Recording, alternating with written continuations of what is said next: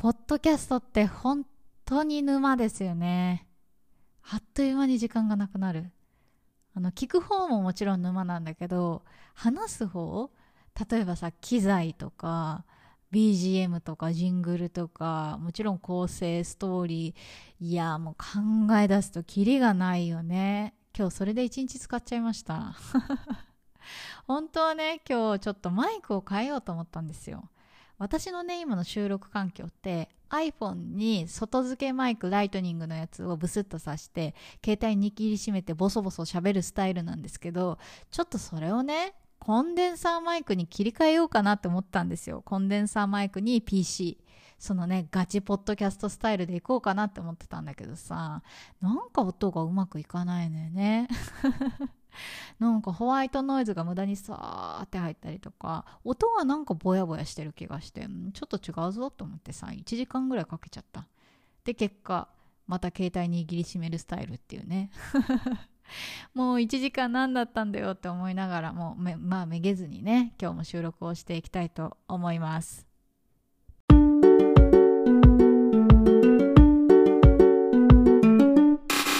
この番組は東南アジアでミニマルライフを送っているアラサー女子マーヤが海外生活のリアルや持たない暮らしの様子についてゆるゆるトークしていきます。ということでね、今日ははい、8月に買ってよかったものをちょっと紹介したいんだけれども、はい、早速ね、ここで訂正が一つあります。私ね、というかベトナムね、8月1ヶ月間ロックダウンだったんですよ。だからさ、買い物って言っても、生活用品と、あの、食品薬それ以外買えなかったんですよ。お店やってなくてさ。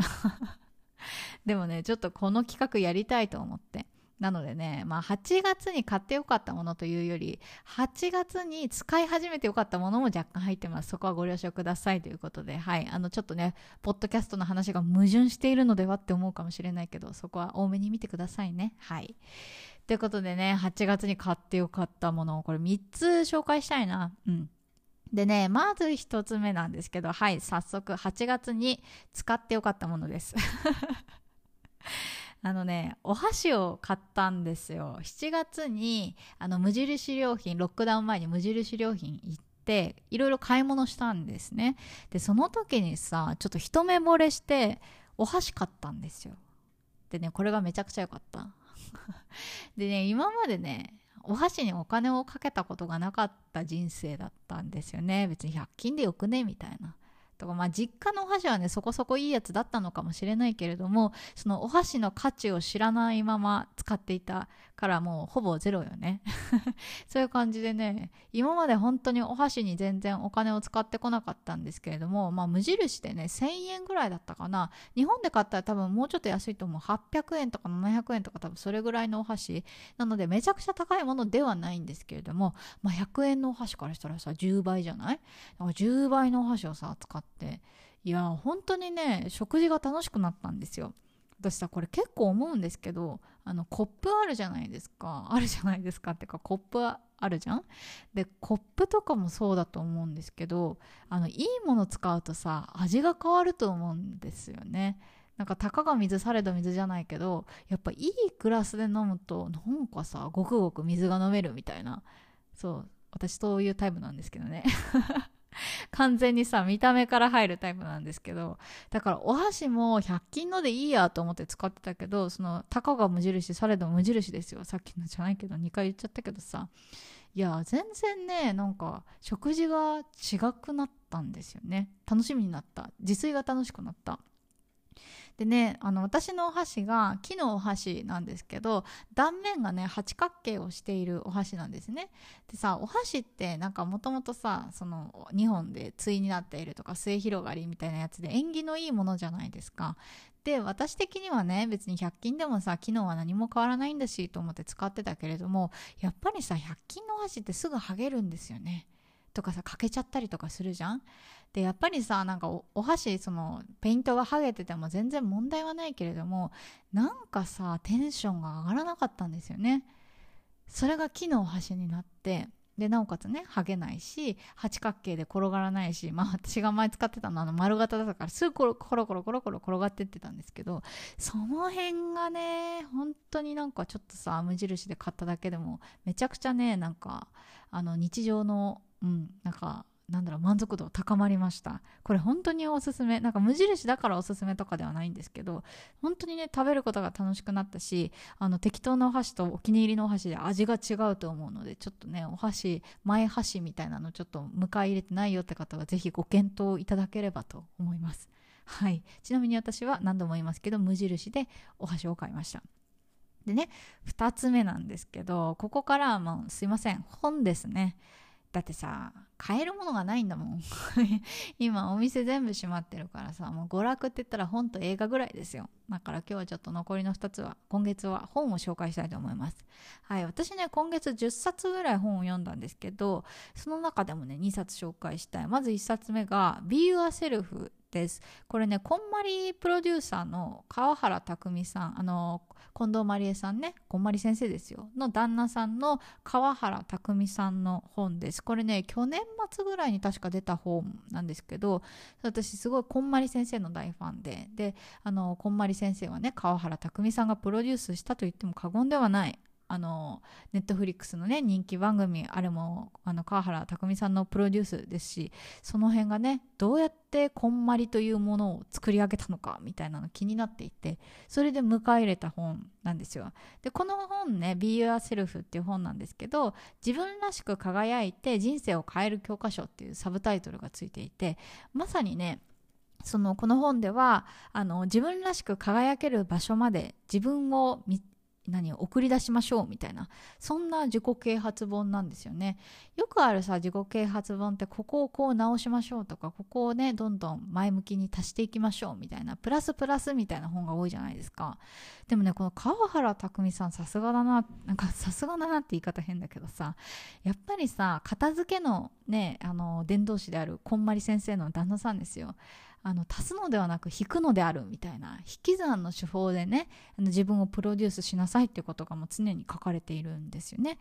でねこの本の中でめちゃくちゃ好きだった言葉があるんですけどちょっと読み上げていいですか？はい、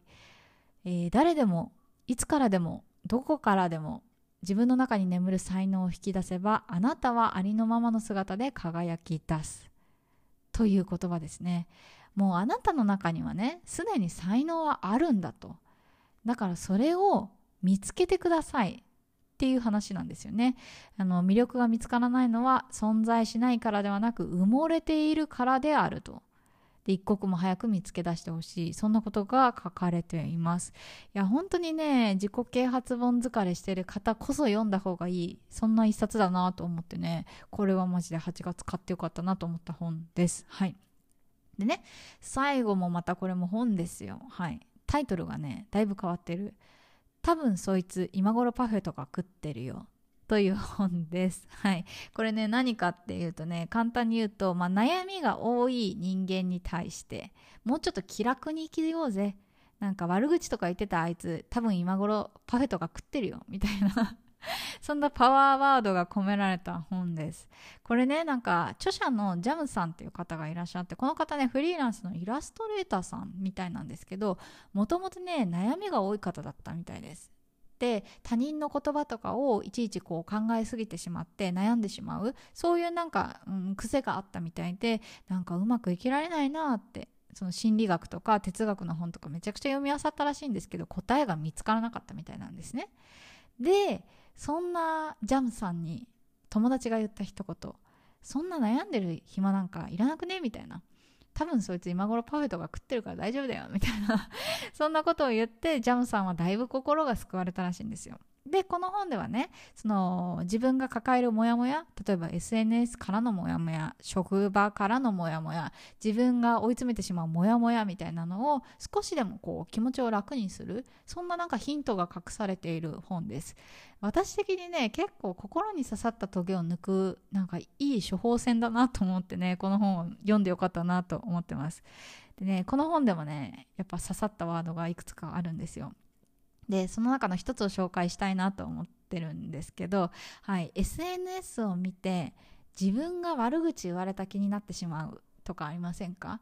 とか、まあ、あと職場とかでさあの上司とかねあの同僚とかの言葉で「えそれって私のこと言ってない?」みたいなそういう言葉あったりしますよね。それに聞くいい言葉があるのでちょっと紹介したいと思います。はい、えー、街に出ていると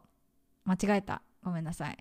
えー、街を歩いているといろんな景色が目に浮かびますよね。でもゴミ置き場が目に留まったからといってゴミを持ち帰る人はいません。綺麗なものもたくさん見えているのでそっちを選んで持って帰った方がきっと楽しいです。だから SNS もネガティブな言葉より綺麗な言葉を拾ってみませんか？SNS を見て流れてくる言葉を見るのは避けられませんがこう考えてみるといいかもしれません。っ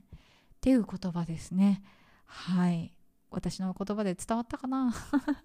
要はね街を歩いてるとさいろんな光景目に浮かぶけれどもあゴミ置き場だあゴミ拾わなきゃって思わないじゃないですか。あゴミ落ちてるねうんうんゴミ置き場にぐらいに思うじゃないですか。それ SNS とか職場とかもそうなんですよね。いちいちさなんかネガティブなワードをあこれ私のかも拾っとかなきゃみたいな感じで受け取る必要は全くないんですよね。あゴミが落ちてるぐらいに受け流せばいいんだよみたいなことが書かれてあってあこれまさに私そうやんと思ってさズブッと刺さりましたいや刺さったトゲが抜けました